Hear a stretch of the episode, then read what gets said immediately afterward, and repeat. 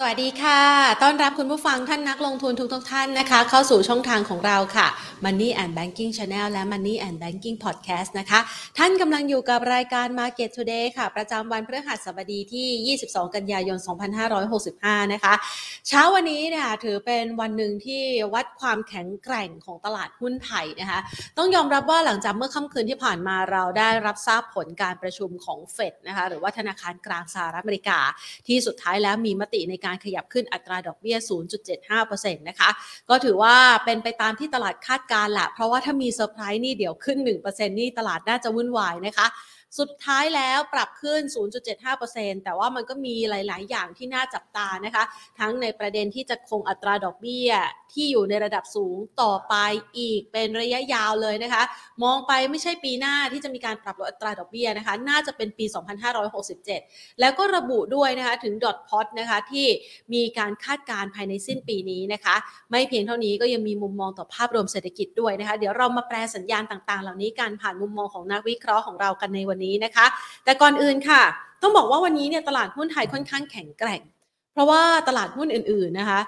รับรู้ข่าวนะคะทั้งปัจจัยลบตั้งแต่เมื่อวานภาคบ่ายๆเนี่ยเราก็ได้รับทราบกันนะคะว่าทางด้านของท่านประธานาธิบดีวลาดิเมียร์ปูตินแห่งรัสเซียได้มีการประกาศ ในการระดมสรรพกำลังนะคะ ซึ่งก็คาดการณ์กันว่าน่าจะมีการเกณฑ์ทหารเพิ่มนะคะ ในการที่จะยกระดับการทำสงครามกับทางด้านของยูเครน ในขณะที่ยูเครนเองเช้าวันนี้ก็ออกมาประณาม อยากจะเรียกร้องให้นานาประเทศนั้นเข้ามาร่วมในการลงโทษนะคะ กับกรณีที่รัสเซียนั้นได้มีการเพิ่มระดับความรุนแรงในการทำสงครามมากยิ่งขึ้นนะคะ แต่อย่างไรก็ตาม ปัจจัยดังกล่าวนี้มันก็เป็นปัจจัยที่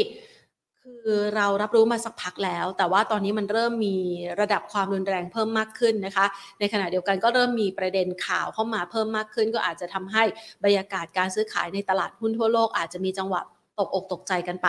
แต่สิ่งที่คนส่วนใหญ่ยังคงมองแล้วก็ซึมซับข่าวนั่นก็คือเรื่องของทิศทางอัตราดอกเบี้ยของเฟดนะคะ ดังนั้นก็เลยเป็นภาพหนึ่งที่มีความผันผวนเกิดขึ้นตั้งแต่ช่วงบ่ายของเมื่อวานที่ผ่านมา แล้วก็ทำให้สินทรัพย์ต่างๆ นั้นมีการเคลื่อนไหวนะคะ เพื่อรอคอยการประชุมของเฟดแต่สุดท้ายแล้วเนี่ยต้องยอมรับว่าหลาย ๆ สินทรัพย์ดู แข็งแกร่งไม่พอนะคะ ยังทองคำตอบรับกรณีของสงครามรัสเซียยูเครนได้ไม่นาน ก็มีแรงเทขายนะคะ จนกระทั่งล่าสุดนี้ถ้าหากว่าไปตรวจสอบกันให้ดูเนี่ยนะคะ จะเห็นได้ว่า ทิศทางราคาทองคำยังคงมีแรงเทขายอย่างต่อเนื่องหลังจากเมื่อวานที่ผ่านมามันมีจังหวะของการดีด rebound ไปนะคะ ไปชนสักประมาณ 1,688 ดอลลาร์ต่อทรอยออนซ์นะคะ อันนี้เป็นภาพของ Gold Spot นะคะ เพราะว่าถ้าเป็น Gold Future เนี่ยมันจะบวกไปจากนี้อีกสักประมาณ 6-10 ดอลลาร์ต่อทรอยออนซ์ในขณะที่ล่าสุดเนี่ยนะคะ แรงเทขายก็ไหลลงมาอย่างต่อเนื่องแล้วค่ะ จนกระทั่งล่าสุดนี้ 1656 นะคะ 1,656 ดอลลาร์ต่อทรอยออนซ์นะคะ ที่ปรับลดลงมา ก็ เราเรารอดูแนวรับที่มีนัยยะสำคัญ 1650 นะคะว่าจะทะลุผ่านไปไหม แต่ว่าเมื่อวานนี้เราพูดคุยกับทางด้านของฮั่วเซ่งเฮงก็ระบุบอกว่าแนวรับแน่นๆเนี่ยน่าจะอยู่ 1620 นะคะ ในขณะที่เราเห็นสินทรัพย์ทางด้านของทองคำมีแรงขายไปแล้ว น้ำมันเหมือนกันนะคะน้ำมันเนี่ยก่อนหน้านี้อาจจะมีประเด็นเรื่องสงคราม ก็อาจจะทำให้เมื่อวานนี้มันมีจังหวะของความผันผวน คือมีแรงซื้อนะคะแต่สุดท้ายก็ ล่าถอยลงไป เงินบาทเช่นกันนะคะทำสถิติอ่อนค่าอย่างต่อเนื่องนะคะ เช้าวันนี้นี่ 37 บาท 26 สตางค์แล้ว ในขณะที่ค่าเงินเยนเองก็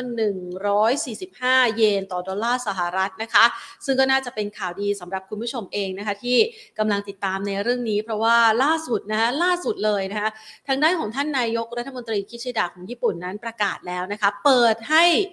ญี่ปุ่นสามารถรับท่องเที่ยวได้ไม่จำกัด และเปิดฟรีวีซ่าให้หลายประเทศ หนึ่งในนั้นก็รวมประเทศไทยกันด้วย เอาละเราได้มีโอกาสกลับไปเที่ยวญี่ปุ่นกันแล้วนะคะ หลังจากที่มีมาตรการที่เข้มงวดในการดูแล แล้วก็จำกัดคนเข้านะคะ ตอนนี้เงินเยนอ่อนค่า คนญี่ปุ่นเขาบอกว่าน่าจะเป็นโอกาสที่ดีในการที่จะ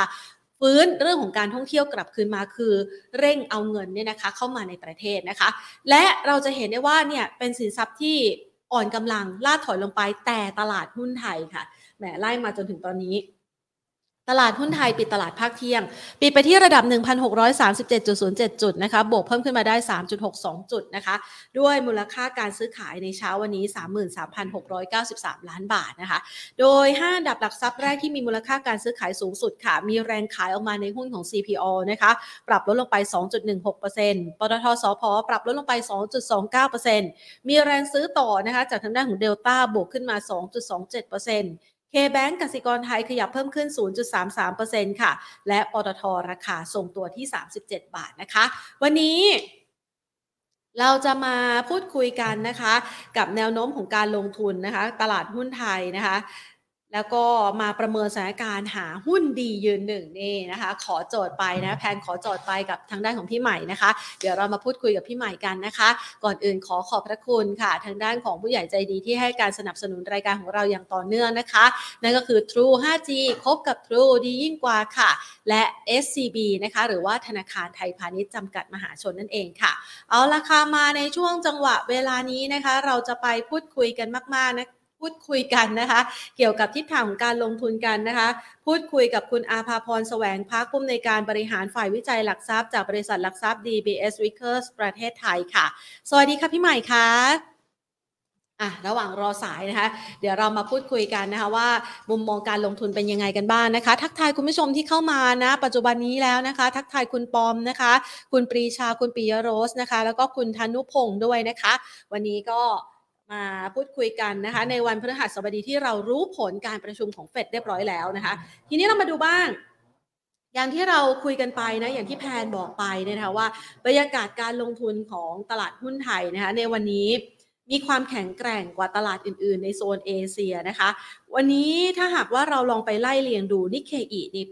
ปิดตลาดนะคะ ปรับตัวลดลงไปเกือบเกือบร้อยหกสิบจุดนะคะ ในขณะที่ห่างเสงเองก็ปรับตัวลดลงเช่นเดียวกันนะคะ มีตลาดหุ้นไทยนี่แหละค่ะพักเที่ยงนะคะ สามารถบวกมาได้นะคะ แนวโน้มของการไปต่อไปต่อได้แข็งแกร่งไหมหรือว่าจะมีจังหวะในการเคลื่อนไหว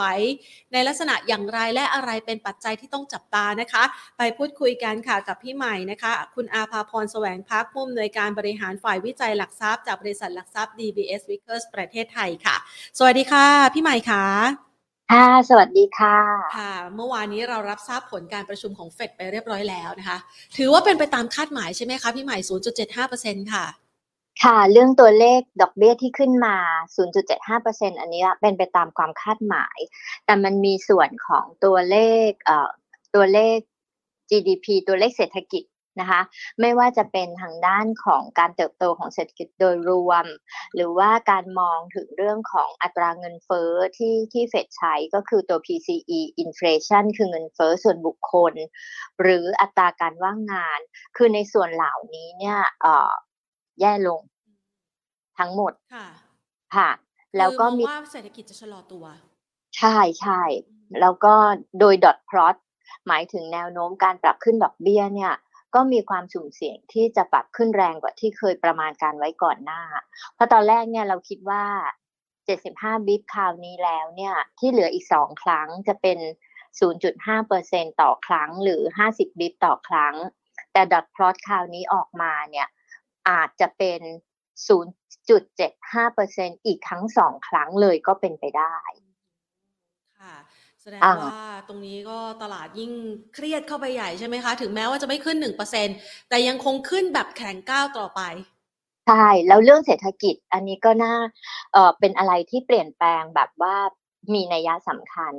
คือเดิมเนี่ยเฟดคาดว่าเศรษฐกิจสหรัฐปีนี้ปีหน้าจะโตปีละ 1.7เปอร์เซ็น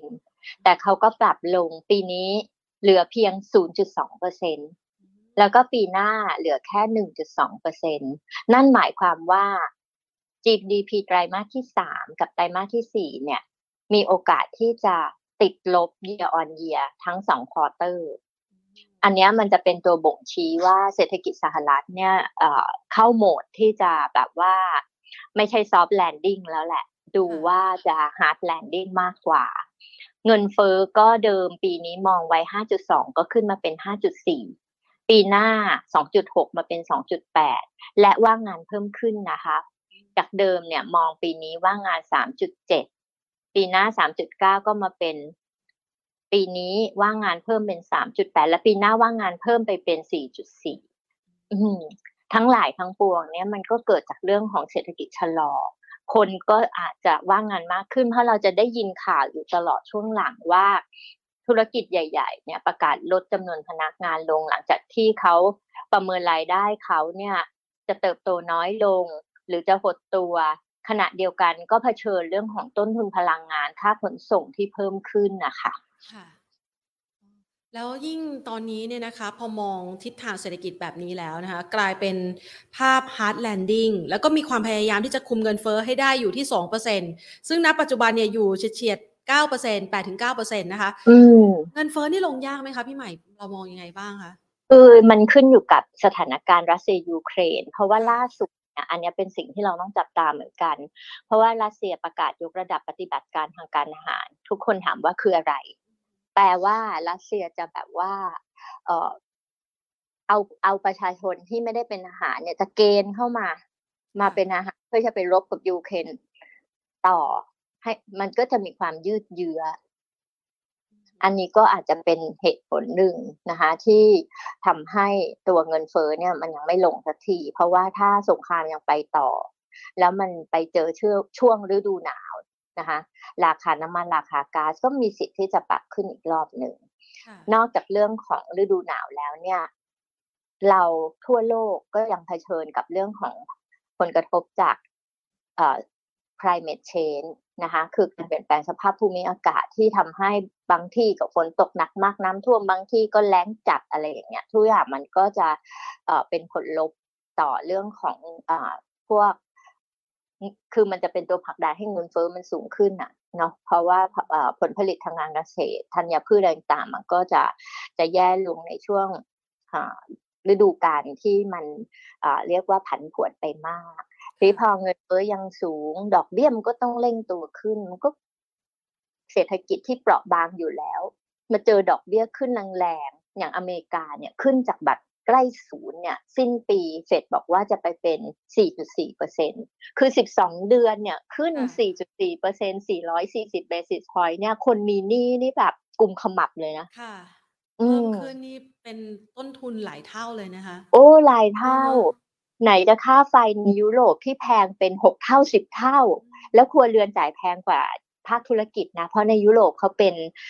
ตลาดพลังงานเสรี ใครต่อรองได้ก็ได้ราคาตับธุรกิจก็ต่อรองได้มากกว่าครัวเรือนอยู่แล้ว คือตอนนี้ภาพในเรื่องของเศรษฐกิจเนี่ยไม่ค่อยดีเท่าไหร่ ไม่ค่อยดี เรื่องเงินบาทก็จะมีสิทธิ์อ่อน เพราะว่าเฟดเร่งขึ้นขณะที่เราเนี่ยไปแบบเนิบ มันก็จะห่างกัน มันจะมีแกลบที่ห่างกัน เพราะงั้นตอนนี้ถ้าไปดูเรื่องของนักวิเคราะห์ที่เขามีมุมมองเกี่ยวกับเงินบาทเนี่ยเขาก็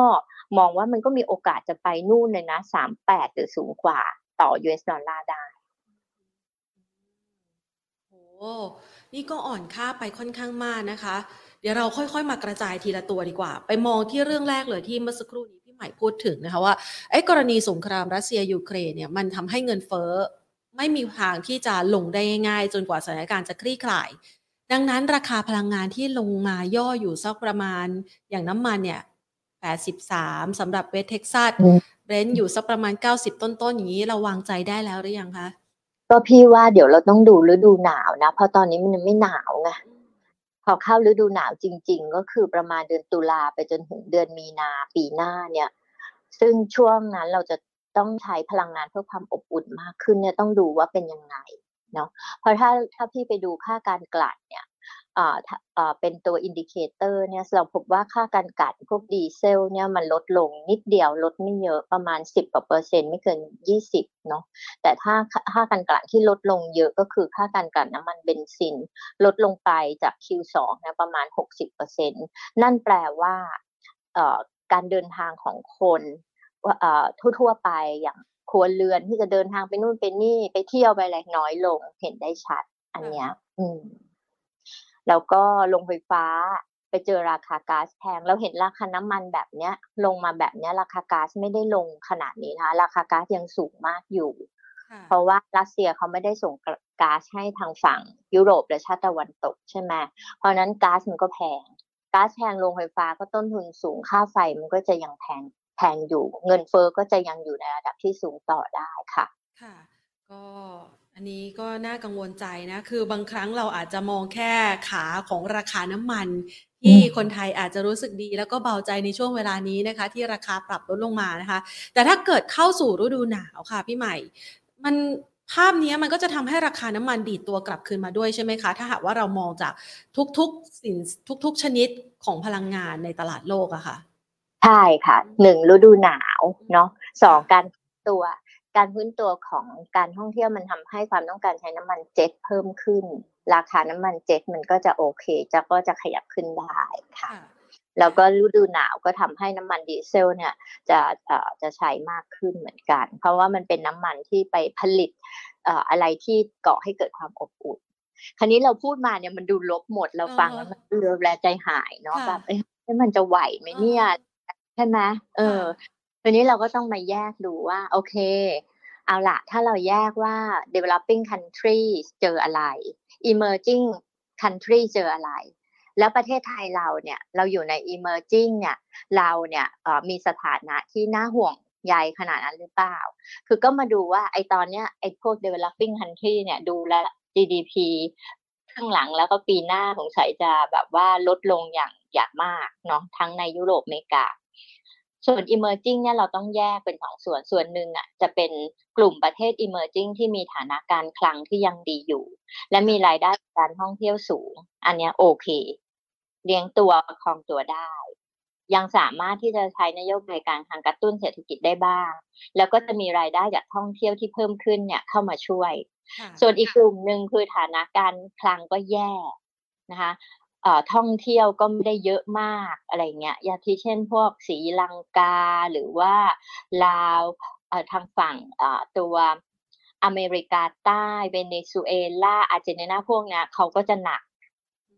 ส่วนไทยเราเนี่ยพี่คิดว่าเราอยู่ในโซนที่ฐานะการคลังถึงเราไม่ได้ดีมากนะ แต่ก็ไม่ได้แย่ อืมแล้วก็ท่องเที่ยวเราก็กำลังฟื้นตัวอย่างปีนี้เนี่ย อาจจะทะลุสิบล้านคนไปเลยก็ได้ แล้วก็ปีหน้า อาจจะไปแบบสิบหกแปดล้านคน ซึ่งอันเนี้ยเป็นตัวช่วยที่ดีสำหรับประเทศไทยค่ะค่ะถ้าเราประเมินแล้วเนี่ยนะคะ เราจะเห็นได้ว่าไทยเนี่ยมีภาษีที่ดีกว่านะคะกว่าคนอื่นเขาถึงแม้ว่าอัตราเงินเฟ้อเราจะ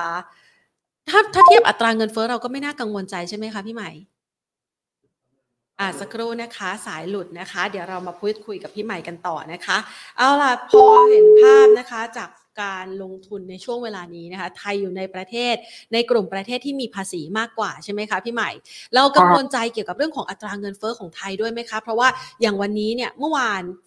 สหรัฐขึ้นดอกเบี้ย วันนี้ฮ่องกงขึ้นตามไปแล้วนะคะ ญี่ปุ่นยังไม่ขึ้นนะคะ แต่เงินบาทเขาอ่อนเอ้ยเงินเยนเขาอ่อนค่ามาก แล้วก็เดี๋ยวก็จะมีธนาคารกลางต่างๆเนี่ยขยับขึ้นอีก ส่วนไทยเราเงินเฟอ้อกับดอกเบี้ยของไทยเราจะประเมินยังไงบ้างคะ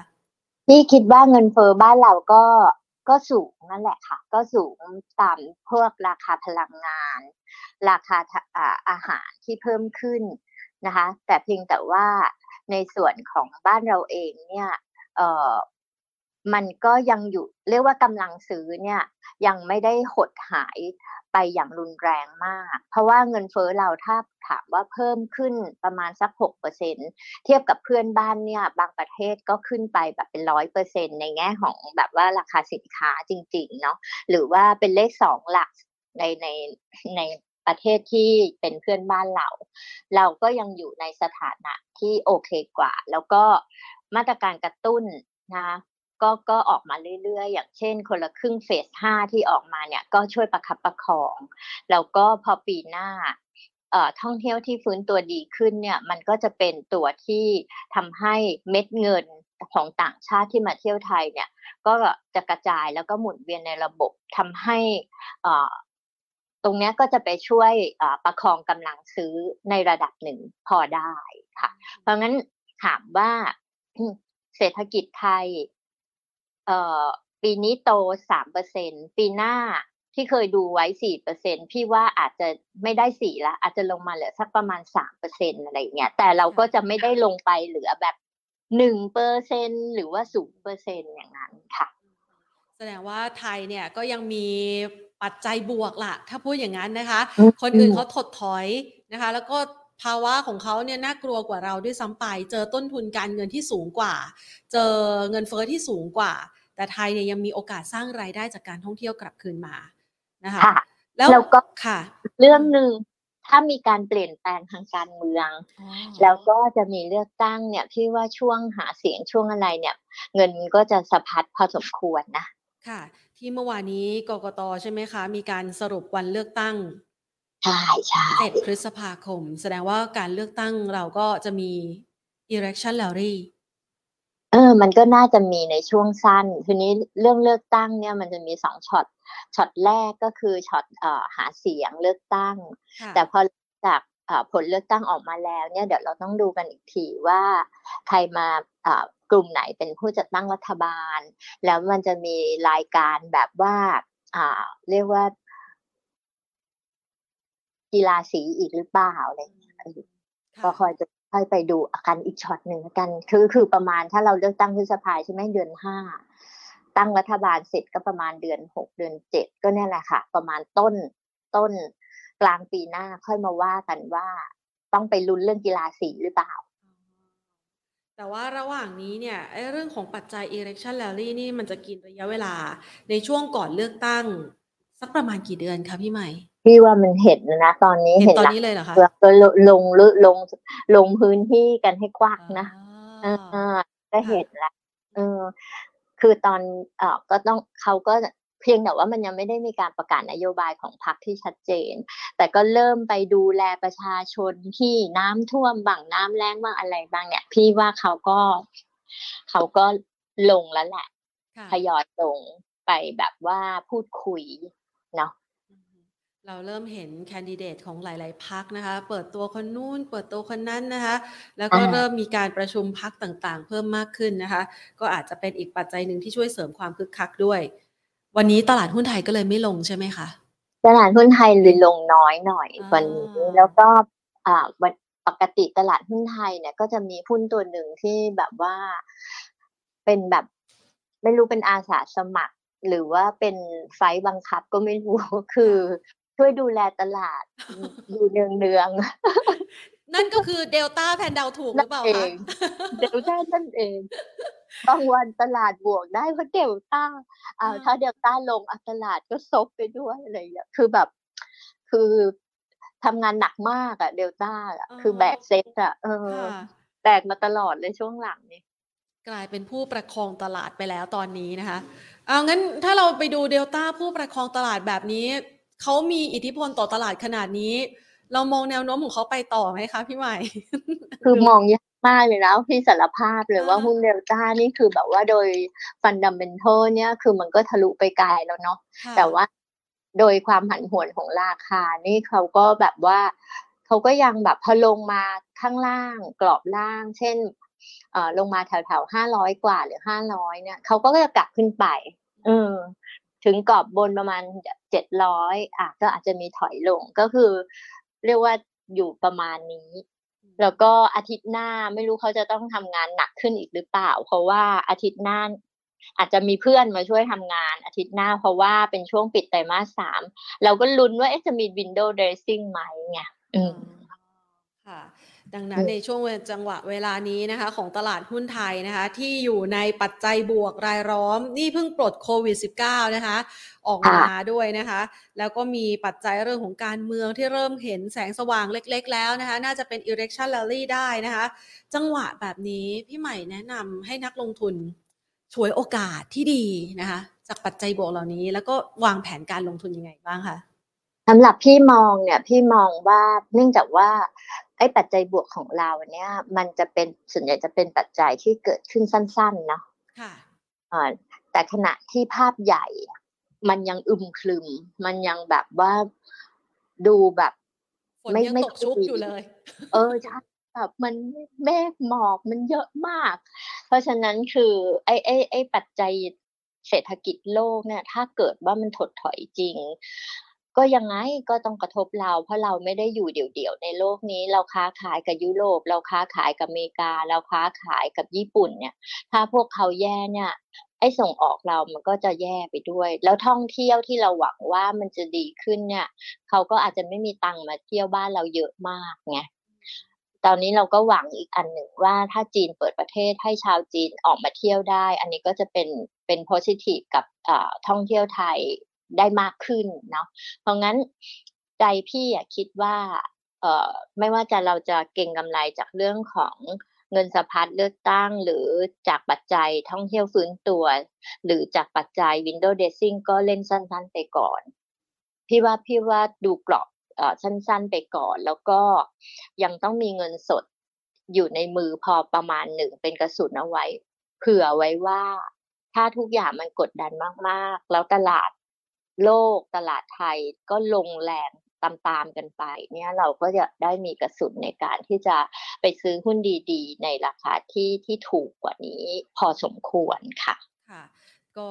ยังมีภาพแล้วก็มีโอกาสที่ตลาดหุ้นไทยจะมีจังหวะของปรับการปรับพักฐานแรงๆตามปัจจัยลบของต่างประเทศอยู่งั้นถามหน่อยค่ะพี่ใหม่โอกาสการปรับฐานแรงๆที่เราจะได้ลงไปซื้อของถูกกันเนี่ย พี่ใหม่มองระดับแนวรับที่มีนัยสำคัญหรือว่ามีความแข็งแกร่งไว้สักประมาณไหนคะ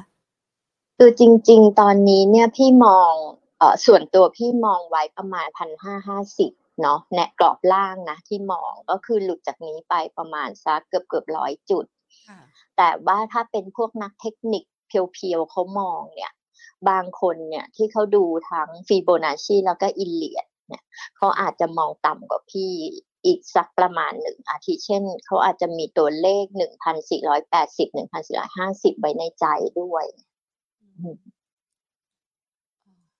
มันก็จะความลึกไปอีกประมาณ เพราะงั้นก็คือพี่ถึงบอกว่า มันก็มีความไม่แน่นอน กระสุนเราเลยต้องมีเอาไว้พร้อมในประมาณหนึ่งนะคะค่ะ แล้วมองไปที่จุดสูงสุดกันบ้างดีกว่าค่ะ เพราะว่าตอนนี้เนี่ยคือเราอาจจะมองต่ำไปเรียบร้อยแล้วนะคะ บางท่านมีมุมมองเชิงบวกมากไปกว่านั้นว่า ปีหน้าเราอาจจะสร้างสถิติใหม่ จุดสูงสุดใหม่ เราปิดความหวังนี้ไปด้วยหรือเปล่าคะตอนนี้ถ้ามองตัวแนวต้านที่มองไว้ประมาณพันหกแปดสิบ อันนี้เป็นเบสไลน์ของทาง DBS แล้วก็ถ้าเป็นตัวกรณีที่เป็น best case ก็อาจจะเป็นพันเจ็ดร้อยกว่าถึงพันเจ็ดห้าสิบค่ะ ก็ยังไม่ถึงขั้นสร้างจุดสูงสุดใหม่ที่เคยทำไว้สักประมาณพันแปดนะคะยังยังไม่ได้แตะยังไม่ได้ไปแตะตัวเลขพันแปดเพราะคิดว่าภาพภาพใหญ่ของเศรษฐกิจโลกนี่มันยังมีความกดดันเยอะพอสมควร เศรษฐกิจโลกเขาไม่เอื้ออำนวยให้เราไปถึงอืมยังไม่เอื้อใช่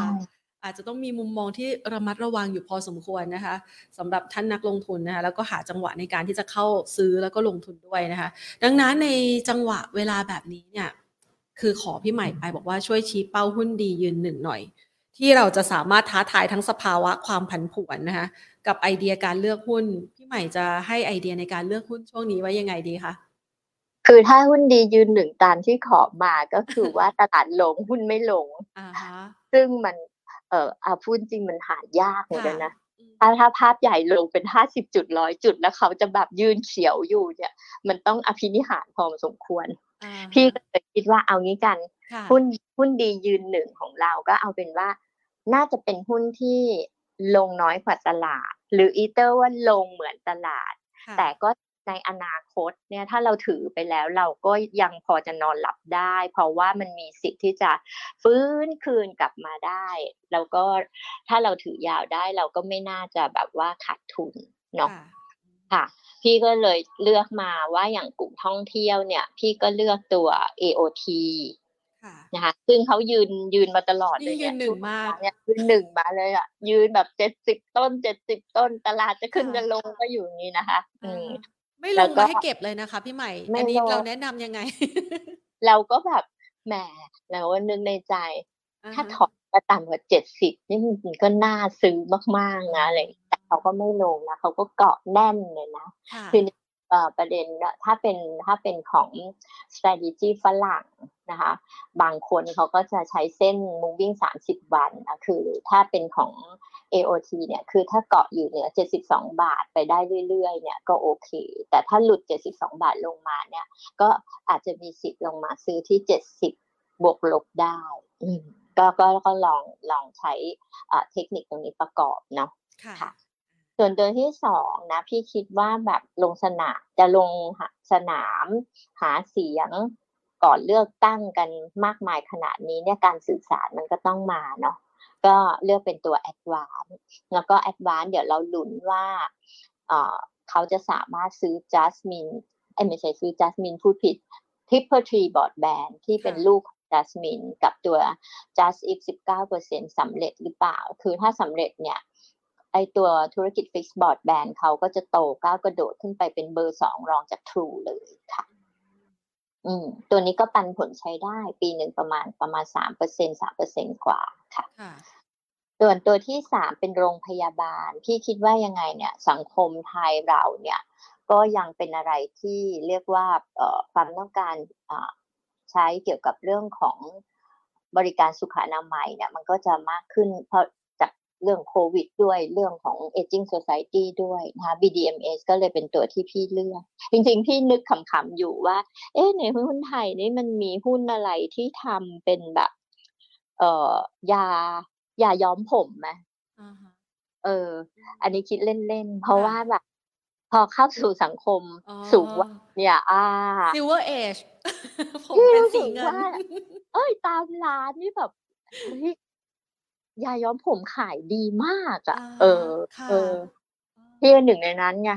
ไปตามหา เอ๊ะทำไมมันหมดตลอดวะอันเนี้ยอะไรเงี้ยเออ แต่ไม่มีนะพี่ไปดูมีหุ้น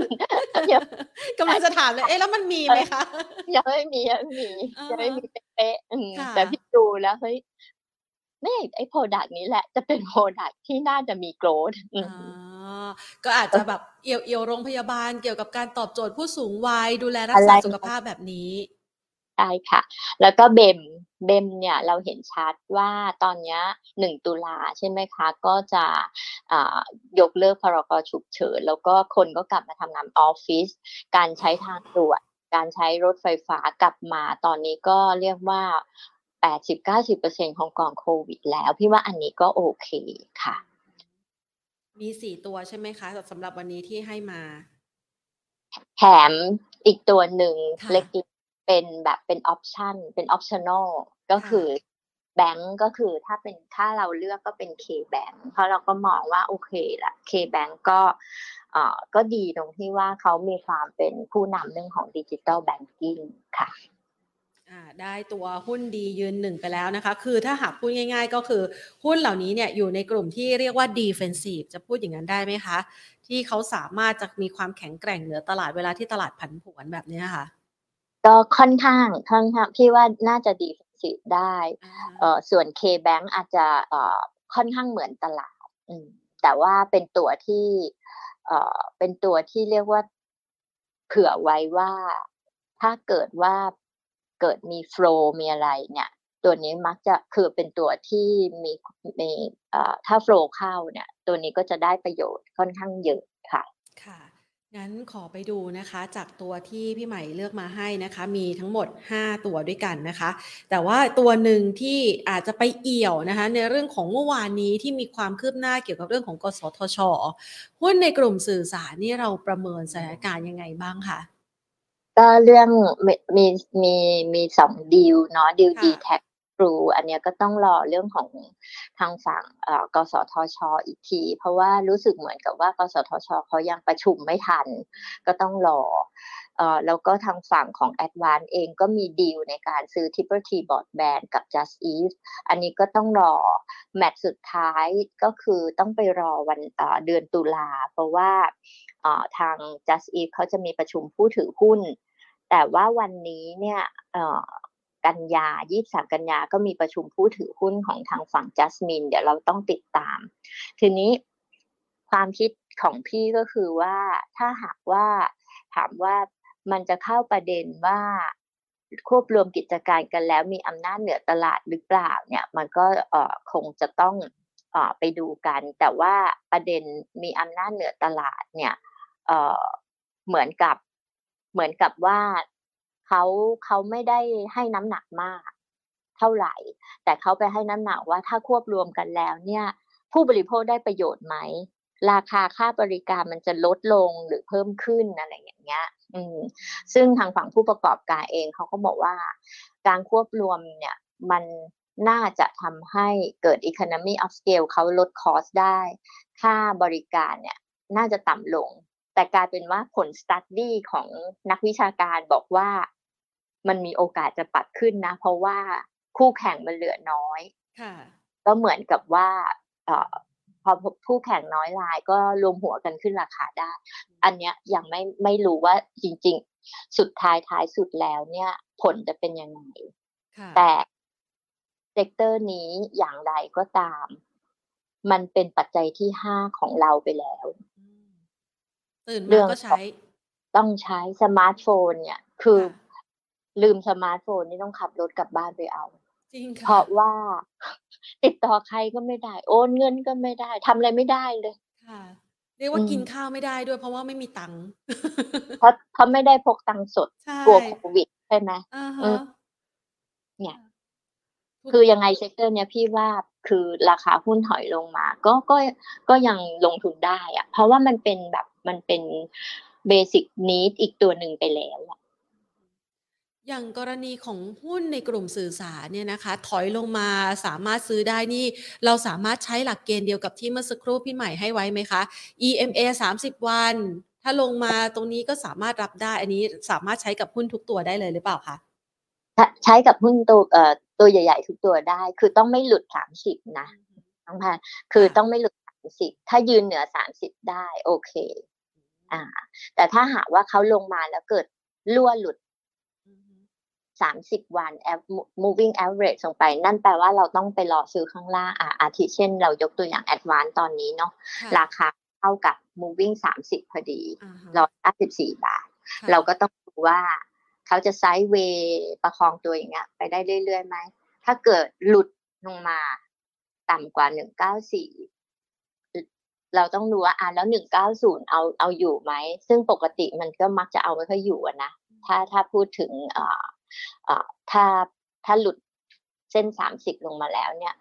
เราก็อาจจะไปรอรับแถวแถวหนึ่งแปดเจ็ดหนึ่งแปดห้าสักไม้หนึ่งแล้วก็อีกไม้หนึ่งรอไว้เผื่อมันมีหนึ่งแปดศูนย์อย่างเงี้ยค่ะค่ะก็ถ้ามันอยู่ต่ำกว่าเส้น ก็มองว่ายังเป็นขาลงอยู่ก็มองหาแนวรับในระดับต่างๆนี้นะคะ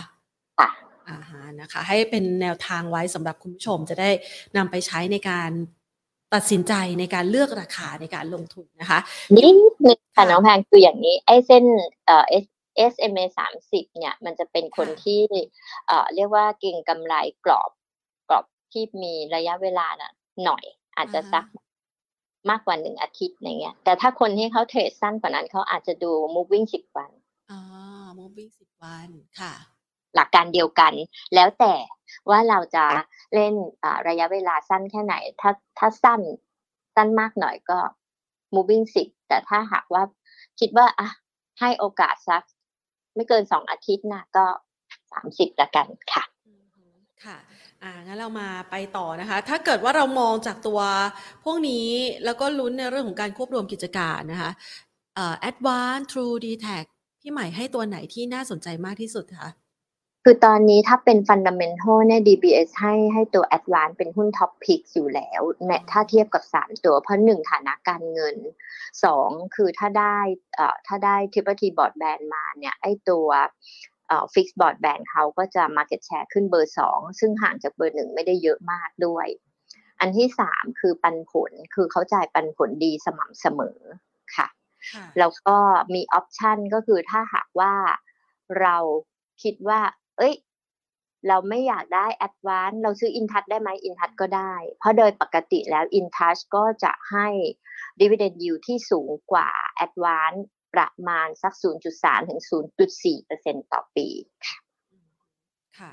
แล้วถ้าเกิดอะขยับจากกลุ่มนี้ไปนะคะ มองไปที่ Window Dressing บ้างอย่างที่พี่ใหม่พูดเมื่อสักครู่นี้นะคะ ตั้งแต่ช่วงต้นรายการบอกว่าเดี๋ยวสัปดาห์หน้าเราจะมี Window Dressing นอกเหนือจากเดลต้าที่จะพาเราทะยานแล้วเนี่ย ยังมีตัวไหนที่เราเป็นเป้าหมายสำหรับตัว big big ที่จะพาเราทะยาน ในช่วงอ่าก็ยังเป็น K-Bank ใช่ไหมคะ หรือว่ายังมีตัวอื่นๆที่น่าสนใจอีกคะเบอร์หนึ่งน่ะ K-Bank เบอร์สอง SCB นะคะ แล้วก็เบอร์สามเนี่ยตอนนี้ก็คือทั้ง BBL KTB เนี่ยทั้งคู่ก็น่าจะเป็นตัวช่วยได้คือ KTB เนี่ย market cap ใหญ่ เพราะฉะนั้นถ้า KTB บวกเนี่ยก็ช่วยได้เยอะพอสมควรนะคะ แล้วก็ ถ้าเป็นกลุ่ม transportation ก็จะต้องเป็นตัวใหญ่ ๆ อย่างพวก AOT อะไรพวกนี้นะคะ กลุ่มที่ market cap ใหญ่อีกอันนึงก็พวก commerce นะคะ commerce นี่ก็ต้องแบบว่าเออเป็นพวก BJC CPO อะไรพวกเนี้ยค่ะ พูดถึงตัว CPO นี่คุณผู้ชมสอบถามกันเข้ามาเยอะเลยนะคะ บอกว่า CPO ช่วงนี้ไม่รู้เป็นอะไรค่ะ เหมือนพระศุกร์เข้าพระเสาร์แทรกแปลกมากเนาะใช่วันนี้วันนี้พี่ก็คุยกับนักวิเคราะห์ที่ดูดูดู CPO พยายามหาหาหาเหตุผลว่า เอ้ยทำไมนะหุ้น CPO มันถึงไม่ไปสักที เราก็มาดูว่า มันจะมีประเด็นอะไรบ้าง เพราะตอนนี้ใน CPO เนี่ยประกอบไปด้วยธุรกิจของตัว CPO เองคือ7 e เ e ่ e อใช่ไหมในต่างประเทศ มีแมคโครมีโลตัสเราก็เลยมาดูว่า เอ๊ะ แล้วถ้าหากว่าดอกเบี้ยกลายเป็นขาขึ้น ถ้าถ้าปีหน้าเนี่ยเอ่อ CPO ต้องจ่ายดอกเบี้ยเพิ่มสักหนึ่งเปอร์เซ็นสมมติ cost of fund เพิ่มหนึ่งเปอร์เซ็นแล้วนี่ในส่วนที่มันเป็นอัต อิงอัตราดอกเบี้ยลอยตัว คือเขาจะมีทั้งอัตราดอกเบี้ยคงที่และลอยตัวเนาะ มันจะกระทบ e a r n i n g เขาเยอะไหม ก็คือว่าก็ลองทำ sensitivity ดูก็คือ ถ้าดอกเบี้ยขึ้น 0.5%เนี่ย e a r n i n g เขาจะหายไปสักประมาณ 4%ได้ แต่ถ้าถ้าต้นทุนทางการเงินขึ้นร้อยบิบหรือหนึ่งเปอร์เซ็นเนี่ยเออร์เน็งก็จะลดลงไปเจ็ดเปอร์เซ็นก็ก็ถือว่ามีนัยยะเหมือนกัน ในในช่วงดอกเบี้ยขาขึ้นค่ะ เพราะเขานี่เยอะ เขานี่เยอะ อืม เลยกดดันช่วงนี้ นี่เรามองหาแนวรับเจอไหมคะสำหรับ CPO เนี่ยค่ะ อ๋อ แต่ตอนนี้ก็คลอเคลียอยู่แนวรับเหมือนกันนะ ใช่ ค่ะ ยังเจออยู่ ค่ะ ตรงนี้คือแนวรับแรก แนวรับต่อไปนี่คือห้าสิบสามบาทเลยไหมคะพี่ใหม่ ก็ก็รั่วมาหลายจุดแล้วเนาะ อ่าฮะ เออ พี่ว่าถ้าหลุดตรงนี้ไปก็โลเดิมตรงนู้นเลยอะห้าสามอะค่ะ เนาะก็จะมีห้าห้าสิบสามแล้วเผื่อเผื่อไว้ เพราะว่าในเทคทางเทคนิคเนี่ยเขาจะต้องให้เราเผื่อว่าเห็นโลเดิมอาจจะเกิดโลใหม่ เพราะงั้นเรามีเรามีไม้ห้าสิบสามแล้วเราอาจจะต้องเผื่อไม้สักห้าสิบบวกลบไปด้วย คุณผู้ชมเห็นไปพร้อม ๆ กันด้วยนะคะเนี่ยพี่ดูวีคหน่อยสิ เพราะว่ารู้สึกหุ้นตัวนี้นี่แบบ เคยลงไปถึงห้าสิบไหม เคยเขาก็เคยอยู่ไม่ใช่ไม่เคย แต่นานมาแล้วเนาะใช่ค่ะ ปีสองพันสิบห้าค่ะสิบปีเกือบเกือบสิบแปดปีมาแล้ว นานมาแล้วค่ะ แต่ถ้าดูอย่างนี้แล้วเนี่ย เราก็ลุ้นนะว่าอย่าจะไม่กลับไปที่เดิมใช่ไหมคะพี่หมายพูดอย่างนี้เริ่มลุ้นแล้วลุ้นว่าไม่อยากให้หลุดห้าสิบสาม เพราะนี่เขาพยายามไซด์เวย์ในกรอบห้าสิบสามถึงถึงกรอบบนก็คือประมาณเจ็ดสิบห้าสามเจ็ดสิบเนี่ยมาตั้งกี่ปีแล้วเนี่ย ถ้าดูวีคนี่ตั้งแต่ปีโคก่อนโควิดเลยนะ นี่คือเนี่ยมีโควิดมาเออนั่นแต่มีโควิดมาเนี่ย ต่ำสุดเขาคือห้าสามห้าสิบอะเออซึ่งตรงนี้มันก็น่าจะแข็งพอสมควรนะพี่ว่า ค่ะ คุณผู้ชมบอกว่าดอยยาวมากเลยค่ะสำหรับ CPO เออพี่ก็งงมากนะ เพราะว่าเซมโตเซลโกรธของเซเว่นก็โตเลขสองหลัก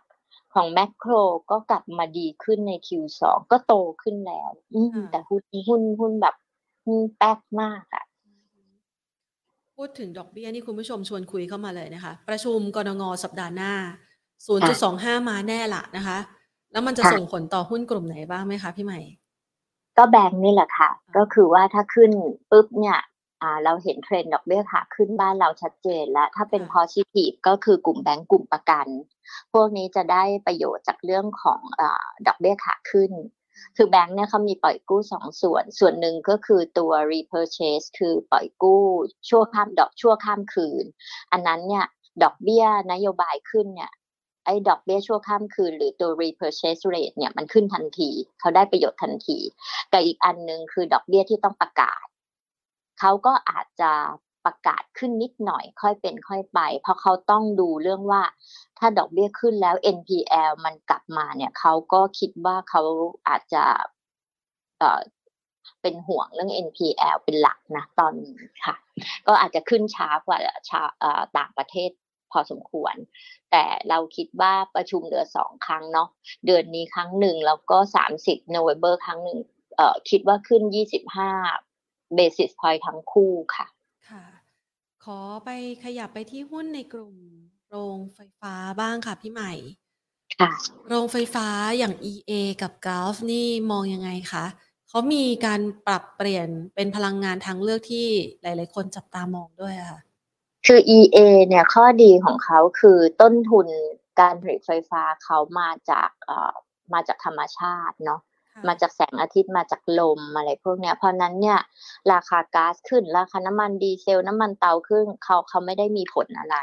เขาอาจจะกระทบอย่างเดียวคือไอ้ตัวแอดเดิม 8 บาทเขาที่มันทยอยหมดลงเนี่ยมันอาจจะทำให้ e a r n i n g เขาเนี่ยเติบโตได้ไม่ได้เยอะมาก แต่ขณะเดียวกัน เขาก็มี opportunity ที่จะเติบโตจากเรื่องของแบตเตอรี่เพราะงั้นถ้าเทียบแล้วในสภาวะการแบบนี้ EA ก็อยู่ในสถานะที่เสี่ยงน้อยกว่า พวกโรงไฟฟ้าที่ใช้ก๊าซใช้น้ำมันใช้ถ่านหินเป็นวัตถุดิบค่ะ ค่ะ แล้วเรามองเขามีความน่าสนใจในการลงทุนไหมคะ คือถ้าดูจากเอ่อขอพี่ดู consensus เพิ่มนิดหนึ่งว่า consensus เขามีการปรับ target price ยังไงกันบ้างนะคะแต่ว่าถ้าดูเทคนิคแล้วเนี่ย ดูเหมือนว่าเอ่อช่วงช่วงหลังนี้เขาก็ outperform outperform ตลาด outperform sector อยู่นะคะ เดี๋ยวพี่ขอดู e a r n i n g growth เขานิดหนึ่งนะค่ะ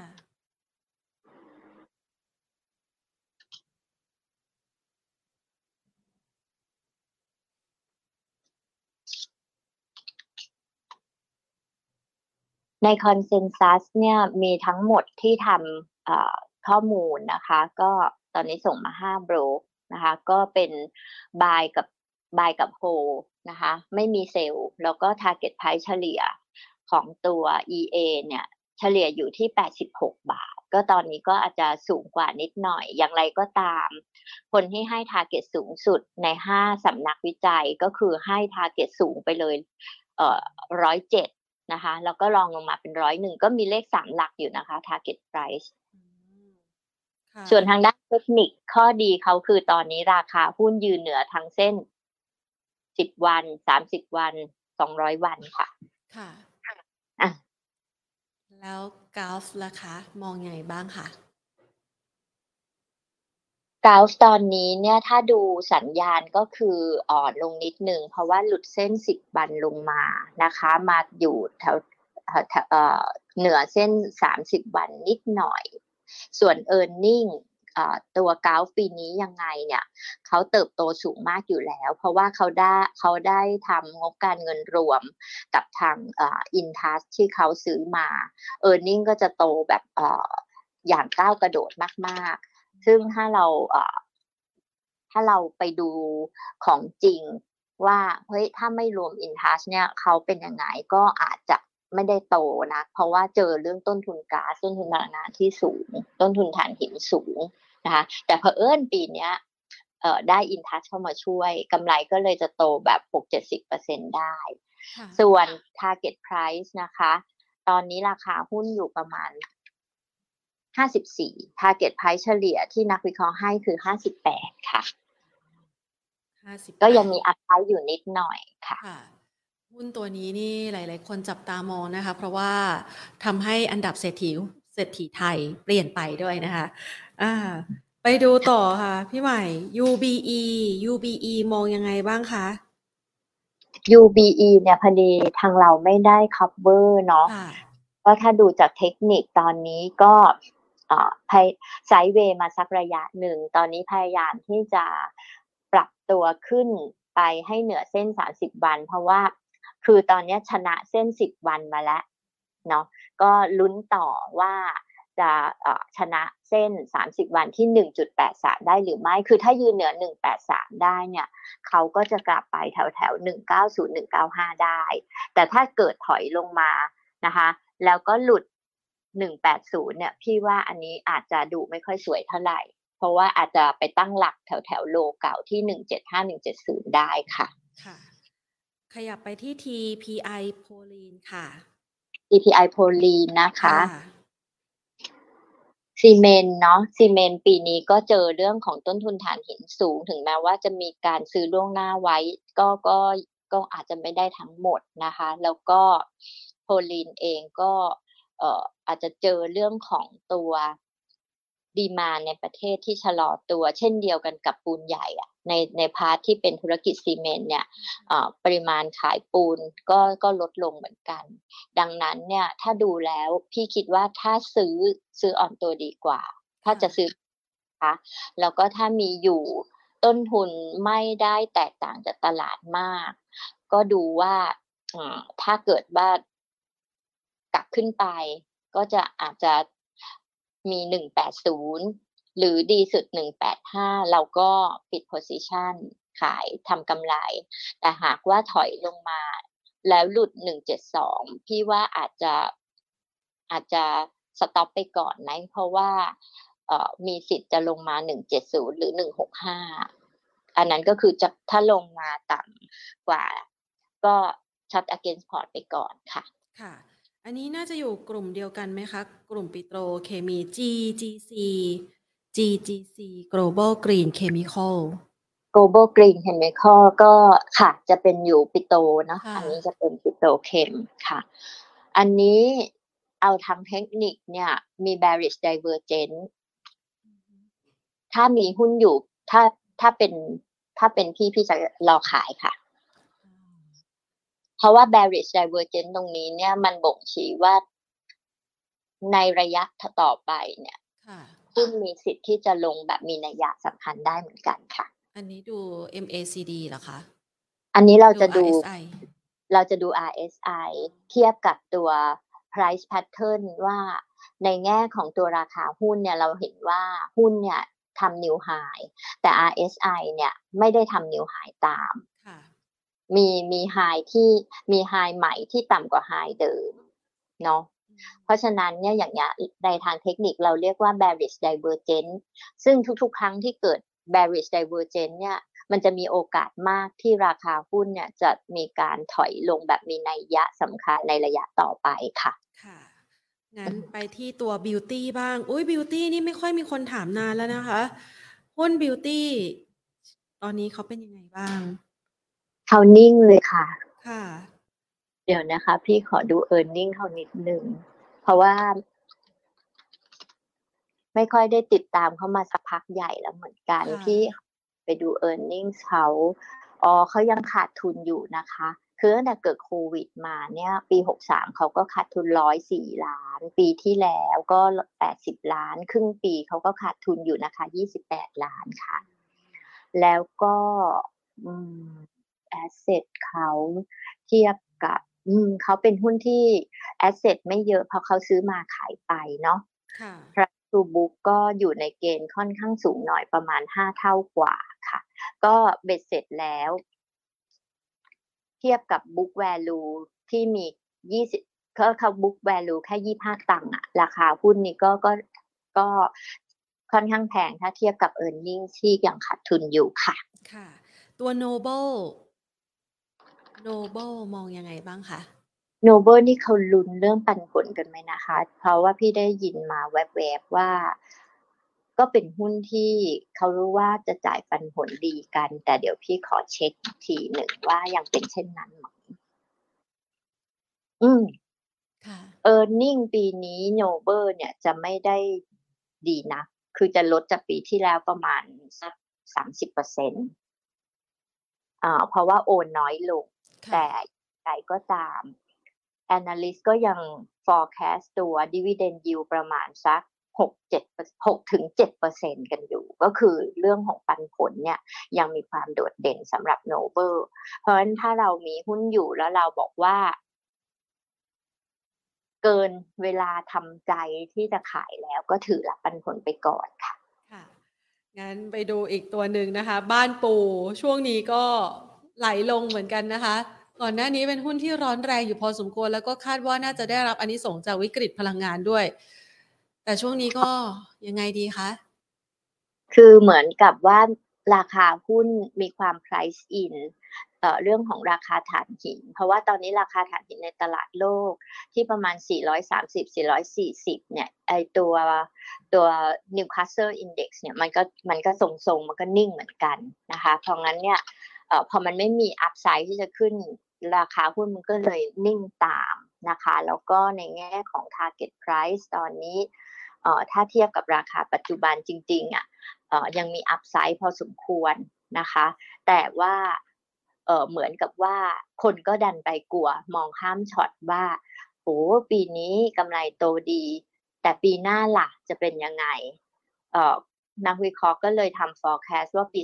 2023 เนี่ย กำไรของบ้านปูจะลดลงประมาณ 30 กว่าเปอร์เซ็นต์ เพราะฉะนั้นถ้าเกิดว่า roll ไป roll target ไปเป็นปีหน้าเนี่ยไอ้ target ที่ให้ไว้อยู่ประมาณสักสิบหกสิบเจ็ดเนี่ยมันก็อาจจะลงมาเหลือสักประมาณสิบห้าบาท เพราะฉะนั้นถ้าตรงนี้แล้วพี่ว่า อืม เอาเป็นว่าถ้ามีหุ้นแล้วราคาขึ้นไปแถวแถวสิบห้าบาท หรือเหลือสิบห้าบาท เนี่ย ถ้าเป็นพี่พี่จะพี่จะพี่จะเทค profit พี่จะขายเนาะค่ะ งั้นขออีกสักสามตัวนะคะ พี่ใหม่ TPI PP อันนี้เป็น power เป็นโรงไฟฟ้าของเขาใช่ไหมคะใช่ค่ะ อันนี้พอดีทาง DBS ไม่ได้ดู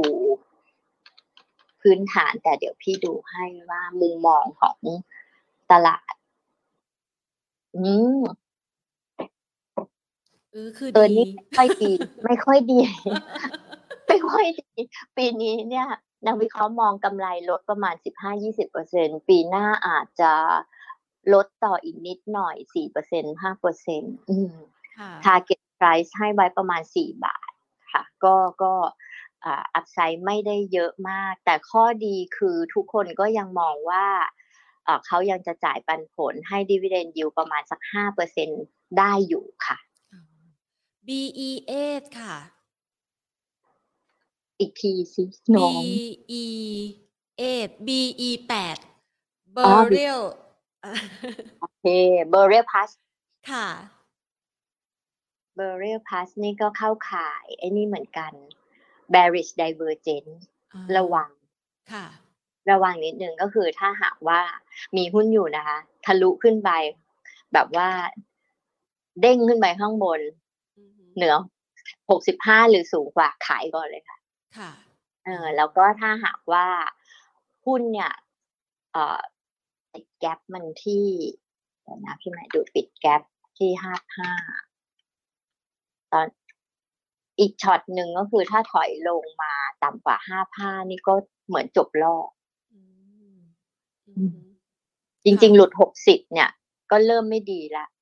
เริ่มดูไม่ดีแล้วแต่ถ้าหลุดห้าผ้านี่คือจบรอบก็คืออาจจะถอยแรงเลยอะค่ะ ต้องระมัดระวังนะคะอยากดูหน่อยได้ไหมอะไรนะคะ อยากให้ข้อมูลเพิ่มอีกได้ได้เลยค่ะพี่ใหม่ขอดูเออร์เน็งนิดนึงว่าเป็นไงบ้างพราะหุ้นเขาแบบร้อนแรงในช่วงที่ผ่านมาเออร์เน็งเขาใช้ได้นะ ปีที่แล้วเขากำไร 82 ล้าน ปีนี้กำไรครึ่งปีก็ 50 50 กว่าล้าน เพียงแต่ว่า ถึงแม้ว่า e a r n i n g จะเป็นกำไรแต่ PE สูงมากรอ23เท่า ขึ้นไปขายดีกว่า ค่ะค่ะ Blue Big BBIK นี่ก็โหร้อนแรงอ่าแพทเทิร์นคล้ายๆ กับตัวมัตตกี้เลย เออ ก็คือมี bearish divergence เหมือนกัน BBIK ตอนนี้ PE กี่เท่า PE ร้อยสิบห้าเท่าค่ะ ค่ะแพงค่ะ ก็เอาเป็นว่า ถ้ามีอยู่หาจังหวะออกเนาะเพราะว่าถ้าถ้าเอ่อในแง่ของตัวแพทเทิร์นทางเทคนิคเพียวๆเนี่ย มีโอกาสที่จะพักฐานแบบมีนัยสำคัญในระยะต่อไปได้ค่ะ ค่ะอ่า นะคะจะได้ให้คำตอบกับคุณผู้ชมที่ส่งเข้ามานะคะ เมื่อสักครู่นี้เนี่ยเออเออขออีกคนนึงนะคะ STGT ค่ะ พี่ใหม่ STGT หุ้นถุงมือยางโอ้โหเขาก็จบรอบไปสักพักแล้วใหญ่สักพักใหญ่ ก็ปีนี้ท่าทางเหมือนกับว่า เขาก็ยังจะดูแลเราที่ที่มีสำหรับคนที่มีหุ้น ด้วยเงินปันผลที่ยังมากอยู่นะคะ ประมาณสักหกถึงหกถึงเจ็ดเปอร์เซ็นอย่างน้อยเนี่ยดีเวเดนยิวยังได้อยู่ แต่ว่าถ้า going forward ไปแล้วในปีถัดๆไปเนี่ยพี่ก็กังวลใจว่า dividend yield อาจจะต่ำกว่านี้ เพราะว่า e a r n i n g ก็ดูมีทิศทางที่อาจจะลดน้อยถอยลงไปอีกได้ค่ะ ค่ะ ก็เมื่อสักครู่นี้ก่อนที่จะเข้าสู่คำถามคุณผู้ชมเนี่ยนะคะ ไปขัดพี่ใหม่ตรงว่าหุ้นที่จะไปเป็นตัว window dressing นอกจากกลุ่ม commerce แล้วยังมีกลุ่มอื่นๆที่น่าจับตาไหมคะพี่ใหม่ ก็ตัว big cap ทั้งหลายเดี๋ยวถ้าถ้าพี่จะไล่ดูให้นะว่าสำหรับบ้านเรานะ อันที่จะ sector ที่จะช่วยพยุงตลาดได้ดีที่สุดคือ Energy เพราะว่า Market Cap ประมาณ 23%ของตลาดรวมสองกลุ่มถัดมาคือ Bank กับ Commerce อั นเนี้ย sector ละสิบเปอร์เซ็นต์ก็ transportation ตัวsector เนี้ยประมาณแปดเปอร์เซ็นต์แล้วก็ ICT แปดเปอร์เซ็นต์มีอยู่ประมาณเนี้ยที่จะที่อยู่ในข่ายที่จะแบบว่าพยุงตลาดค่ะอ่าวันนี้แล้วก็มีเดี่ยวเดี่ยวเดี่ยวเดี่ยวที่เขาแบบว่าอาสาสมัครเดี่ยวก็คือเดี่ยวตัวนี้แข็งแกร่งจริง ๆ นี่ถ้าหลุดอ่าเขาเรียกว่าจุดสูงสุดที่เขาเคยทำไว้นี่จะเป็นหุ้นที่แข็งแกร่งตลอดกาล ขอโทษแต่เขาว่าเคยลงไปแบบว่าพี่จำได้เขาเคยลงไปแบบสองร้อยกว่าด้วยนะ ใช่ใช่คือถ้าเขากลับลงไปประมาณนั้นนี่โอ้โหเซตอินเด็กเราเซเลยนะเนี่ยค่ะ เป็นหุ้นตัวหนึ่งที่ทำให้เรามองเห็นสวรรค์ แล้วหรือตรงกันข้ามก็ได้จะเห็นข้างบนก็ได้ข้างล่าง ได้ในเวลาอันรวดเร็ว ใช่ใช่ ค่ะ โอ้วันนี้คุยกันสนุกสนานเลยนะคะ ต้องขอขอบพระคุณพี่ใหม่มากนะคะ ที่มาให้ไอเดียในการลงทุนกับเราในวันนี้ แล้วก็จับตามองหุ้นที่จะเป็นตัวผลักดันตลาดด้วยนะคะ ด้วยความยินดีอย่างสูงขอบพระคุณมากเลยค่ะ สวัสดีค่ะสวัสดีค่ะ ใหม่น่ารักกับเรามากๆเลยนะคะ คุยกันอย่างอารมณ์ดีเลยนะคะ ในบรรยากาศที่อาจจะมีปัจจัยลบเข้ามากดดันนะคะ ในทิศทางของการลงทุนในตลาดหุ้นไทยนะคะ ต้องยอมรับว่าข่าวร้ายนะคะของเฟดเนี่ยก็ยังปกคลุมตลาดแหละ แต่ว่าปัจจัยที่เข้ามาสนับสนุนในตลาดหุ้นไทยนี่ยังมีมากอยู่นะคะ ช่วงลอกการบ้านอะตะโกนแป๊บหนึ่งบอกโปรดิวเซอร์ช่วงลอกการบ้านค่ะลอกการบ้านลอกการบ้านนะคะ คุณผู้ชมอย่าเพิ่งไปนะคะ เดี๋ยวแพนจะ ชวนคุณผู้ชมมาลอกการบ้านนะคะ ที่วันนี้เราได้จากพี่ใหม่กันนะคะ ลอกการบ้านอะไรบ้างนะคะ ลอกการบ้านว่าพี่ใหม่ใช้เทคนิคอะไร ในการดูนะคะ หุ้นเมื่อสักครู่นี้นะคะกำหนดจุดเข้าจุดออกนะคะ เดี๋ยวเรามาลอกกันบ้านกัน แต่แพนขอเล่าเรื่องนี้ก่อน แหมชวนคุณผู้ชมนะคะ มาฟังเรื่องนี้ก่อนค่ะ งานมหกรรมการเงินมันนี่เอ็กซ์โปนะคะ ที่จะเกิดขึ้นในปลายสัปดาห์หน้านะคะ 30 กันยายนค่ะ ไปจนถึงวันอาทิตย์นะคะที่ 2 ตุลาคมนะคะ ถูกต้องใช่ไหมคะ 30 กันยายนนะคะ แล้วก็วันที่ถึงวันที่ 2 ตุลาคมนะคะ เราจะมีงานมหกรรมการเงินมันนี่เอ็กซ์โปค่ะ ที่จะเกิดขึ้นที่อุดรธานีนะคะ พี่น้องในพื้นที่นะคะ ภาคอีสานนะคะ แล้วก็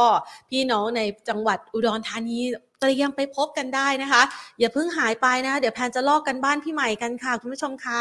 เราต้องมาลอกกันบ้านนะคะก่อนลอกกันบ้านเล่าเรื่องนี้ต่อนะคะ นั่นก็คืองานมหกรรมการเงินมันนี่เอ็กซ์โปอุดรธานีครั้งที่ 9 นะคะ ในครั้งนี้เนี่ยเราจัดขึ้นภายใต้หัวข้อนะคะแนวคิด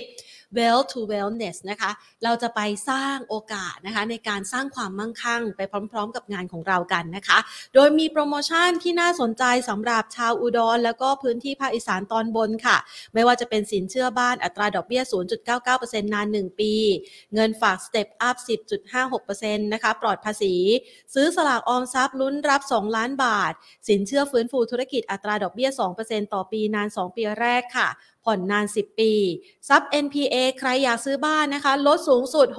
60%ประกันชีวิตรับบรรนาน 12%ลดหย่อนภาษีได้ 3 0 0 0 0 0 บาท สินเชื่อบุคคล 0%นาน 30 วันค่ะ ไม่เพียงเท่านี้ ยังจัดช่วงเวลาพิเศษนะคะ Money Expo Cross กับ Market Today นะคะ เราจะมาชี้จุดรีเซ็ตของตลาดหุ้นไทย หุ้นกองทุนเป้าหมายสร้างกำไรเหนือตลาดเราจะไปชี้เป้ากันนะคะ ในงานสัมมนาที่จัดขึ้นภายใต้ วารสารการเงินธนาคารที่จัดงานมหกรรมการเงิน Money Expo ที่อุดรนนะคะ เราก็จะมา cross กับ Market Today ของเรานะคะ เพื่อที่จะตอบโจทย์พี่น้องในพื้นที่ภาคอุดร แล้วก็ตอบโจทย์ด้านการลงทุนกัน ส่วนใครค่ะ ที่อยากจะได้การปรับโครงสร้างหรือว่าแนวความคิดที่ดีในการปรับโครงสร้างการการเงินนะคะ ทางด้านของธนาคารแห่งประเทศไทยค่ะ มีงานสัมมนานะคะ เป็นหนี้มีทางออกนะคะ อันนี้ไปเจอการได้เลยนะคะที่จริงเลยที่เซ็นทรัลอุดรนนะคะ ไปพูดคุยนะคะ กับวิทยากรทั้งสองท่านนะคะ คุณจิราพรค่ะผู้วิเคราะห์อาวุโสนะคะ ส่วนเศรษฐกิจนะคะ ที่เป็นทีมงานของธนาคารแห่งประเทศไทยนะคะ แล้วก็ทางด้านของคุณ นายพักนะคะ ผู้ผู้วิเคราะห์อาวุโสค่ะ ส่วนเศรษฐกิจการเงินภาคนะคะ ของธนาคารแห่งประเทศไทยนะคะ ไปหาแนวทางแก้ไขปัญหานี้กัน เป็นหนี้มีทางออกถ้าออกไม่ได้นะคะ เราก็จะไปหาแนวทางต่างๆนะคะ ในการที่จะแก้ไขปัญหากันค่ะ อ๋อ ไม่ไม่ห่างตัวไปนะคะอ้าวดูต่อนะคะสำหรับใครที่เป็นสายบันเทิง สายบันเทิงยกมือขึ้นค่ะ ไปมินิคอนเสิร์ตกันนะคะ นี่เป็นครั้งแรกเลยที่เราจะมีมินิคอนเสิร์ตนะคะ กับพี่บอยประกรณ์พ่อหนุ่มหล่อนะคะ น่ารักนะคะจะไป แบบใกล้ชิดติดขอบเวทีเลยค่ะ ที่งาน Money Expo อุดรในครั้งนี้นะคะนัดเจอเลยนัดหมายเวลากับผู้ชายเลยนะคะ 1 ตุลาคมค่ะ ตั้งแต่บ่าย 2 เป็นต้นไปนะคะพี่บอยประกรณ์นะคะจะไปมินิคอนเสิร์ตกันนะคะไลฟ์กันที่อุดรธานีนะคะ ส่วนคุณผู้ชมท่านใดที่อยากศึกษาธุรกรรมกันก่อนนะคะ ก็เข้าไปได้ที่ worldwideweb.moneyexpoonline.com ค่ะ เอาละคุณผู้ชมคะ เกือบ 500 ท่านที่ยังอยู่กับเราสวัสดีนะคะ ผ่านทาง YouTube นะคะไลฟ์นะคะ แล้วก็ผ่านทาง Facebook Live นะคะ เดี๋ยวต่อไปกระซิบเลย เราจะมี TikTok Live ด้วยนะคะ บอกไว้ก่อน นะคะวันนี้นะคะช่วงลอกการบ้านกลับมาแล้ว ลอกการบ้านนะคะกับพี่ใหม่กันค่ะ เมื่อสักครู่นี้พี่ใหม่สอนวิธีการดูทางเทคนิคนะคะ ซึ่งคุณผู้ชมก็สามารถที่จะนำไปใช้ได้นะคะ ผ่านทางกราฟเทคนิคของคุณผู้ชมที่ท่านใช้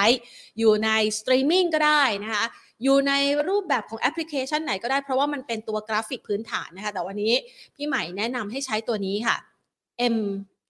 SMA จริงๆ แล้วมันก็คือเส้น moving average นะคะ แบบ simple นะคะ แต่ซึ่งคุณผู้ชมเองเนี่ยสามารถที่จะเลือกนะคะ ในรูปแบบของ moving average แบบ simple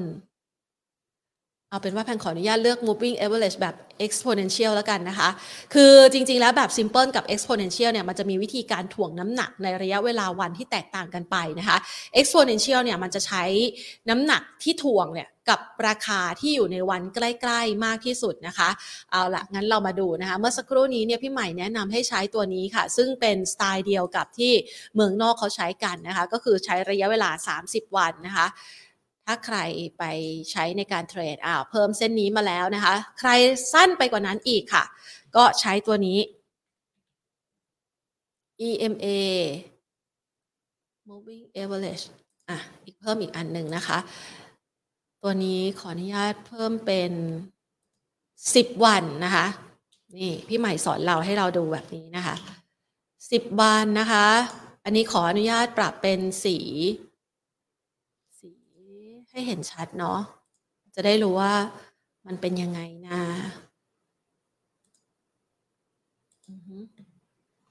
อ่ามาดูกันค่ะ เวลาที่เราดูเนี่ยนะคะ ถ้าเป็น moving average 10 วันนะคะ มันก็สามารถที่จะใช้การลงทุนในระยะสั้นนะคะ กรอบระยะเวลาสัก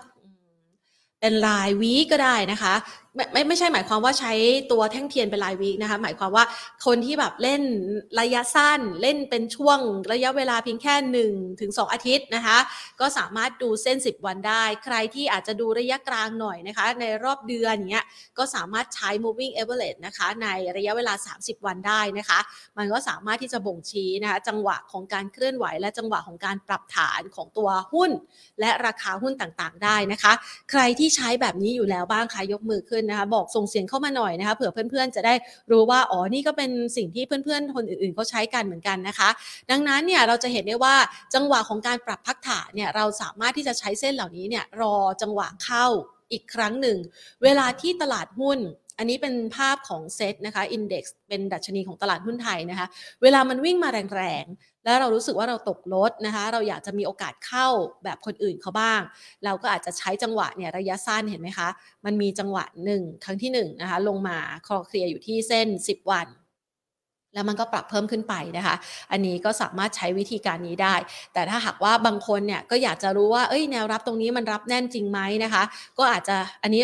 ครั้งที่ 1 ทดสอบครั้งที่ 1 นะคะ พอมันทดสอบครั้งที่ 2 เนี่ยอ่าหลาย ๆ คนนักลงทุนหลาย ๆ ท่านที่เก่งเทคนิคหรือว่าใช้ภาพทางเทคนิคเนี่ยนะคะ ก็จะใช้จุดนี้เป็นการเข้านะคะ เพื่อที่จะรอให้มันขึ้นเป็นระยะถัดไปนะคะ ก็อาจจะใช้เส้นเนี่ย 30 วันนะคะ ส่วนใครที่อยากจะใช้เส้นอื่นๆนะคะที่เพิ่มเติมขึ้นมามากขึ้นนะคะแผนก็ทำเป็นคลิปอธิบายเอาไว้นะคะ ในตัว Magic Line นะเส้นเศรษฐีเส้นเศรษฐีนะจริงๆแล้วเนี่ยต้องบอกว่าใครๆก็สามารถประสบความสำเร็จในการลงทุนได้นะคะ เพียงแต่ว่าท่านเนี่ยอาจจะต้องเพิ่มเครื่องมือ คือไม่ต้องใช้เครื่องมือเยอะ เพียงแต่ท่านเนี่ยเข้าใจนะคะ วิธีการมีกลยุทธ์การลงทุน มีวิธีการที่เป็นแนวทางของตัวเองที่ชัดเจนนะคะ แล้วจดจำเอาไว้ว่าพอมันถึงจังหวะแบบนี้ทำลักษณะแบบนี้มีปัจจัยนู้นปัจจัยนี้เข้ามาตามที่เราได้เซตเอาไว้เนี่ย พอมันตรงตามทุกระบบตรงตามทุกเงื่อนไขเนี่ยนะคะ ก็เป็นโอกาสในการเข้าครั้งใหม่ในการลงทุนไม่ว่าจะเป็นหุ้นทองนะคะหรือว่าจะเป็นรายตัวต่างๆ ก็ได้นะคะ แล้วก็อาจจะผสมผสานด้วยกราฟเทคนิคเนี่ยเข้ามา ท่านตั้งเงื่อนไขออกมาค่ะว่าเวลาท่านจะลงทุนเนี่ย ในหุ้นสักตัวหนึ่ง หรือในสินทรัพย์สักตัวหนึ่ง ท่านเลือกใช้ปัจจัยพื้นฐานอะไรเป็นตัววัด ท่านเลือกใช้กราฟเทคนิคตัวไหนนะคะหรือว่า indicator อินดี้ตัวไหนนะคะเป็นตัววัดนะคะท่านตั้งเงื่อนไขออกมา แล้วก็ไปลองดูว่าเวลาที่เราสังเกตดูหุ้นตัวหนึ่งอยากจะเข้าตัวเนี้ยมันตรงตามเงื่อนไขที่ท่านติ๊กไว้แล้วหรือยังครบครบครบถ้าครบนะคะ แล้วมันสามารถแล้ว ชุดทดสอบแบบนี้เนี่ยนะคะท่านตั้งไว้แล้วมันสามารถสร้างเป็นโอกาส การลงทุนและมีความสำเร็จในทุกๆ ครั้ง ท่านก็สามารถใช้รูปแบบของเงื่อนไขเหล่านี้แหละค่ะ เป็นตัวตั้งในการกำหนดการลงทุนของท่านในครั้งต่อไปได้นะคะ ก็อันนี้แอบลอกกันบ้านพี่ใหม่ ซึ่งจริงๆพี่ใหม่ก็สอนไว้ในคลิปแล้วค่ะ แต่ว่าเอามาให้เห็นชัดนะคะเผื่อใครที่เข้ามาในช่วงเวลา ข้างหลังข้างหลังนะคะ ส่วนใครที่อยากจะได้หุ้นยืนหนึ่งนะคะหุ้นดียืนหนึ่งนะคะ ไปลองสคริปต์สคริปต์ฟังนะคะ วันนี้เนี่ยพี่ใหม่เจาะลึกในทุกประเด็นเลยนะคะ ทั้งปัจจัยลบปัจจัยบวก แล้วก็หุ้นดียืนหนึ่งพร้อมหุ้นที่จะผลักดันตลาดในช่วงวีคหน้านะคะช่วงปิดไตรมาสสามก่อนที่จะเข้าสู่ไตรมาสที่ 4 เดี๋ยวเราจะมาปิดท้ายกันนะคะสำหรับสัปดาห์นี้ในวันพรุ่งนี้กันต่อนะคะ Market Today ค่ะ วันนี้หมดเวลาลงแล้วนะคะ ลากันไปก่อนสวัสดีค่ะ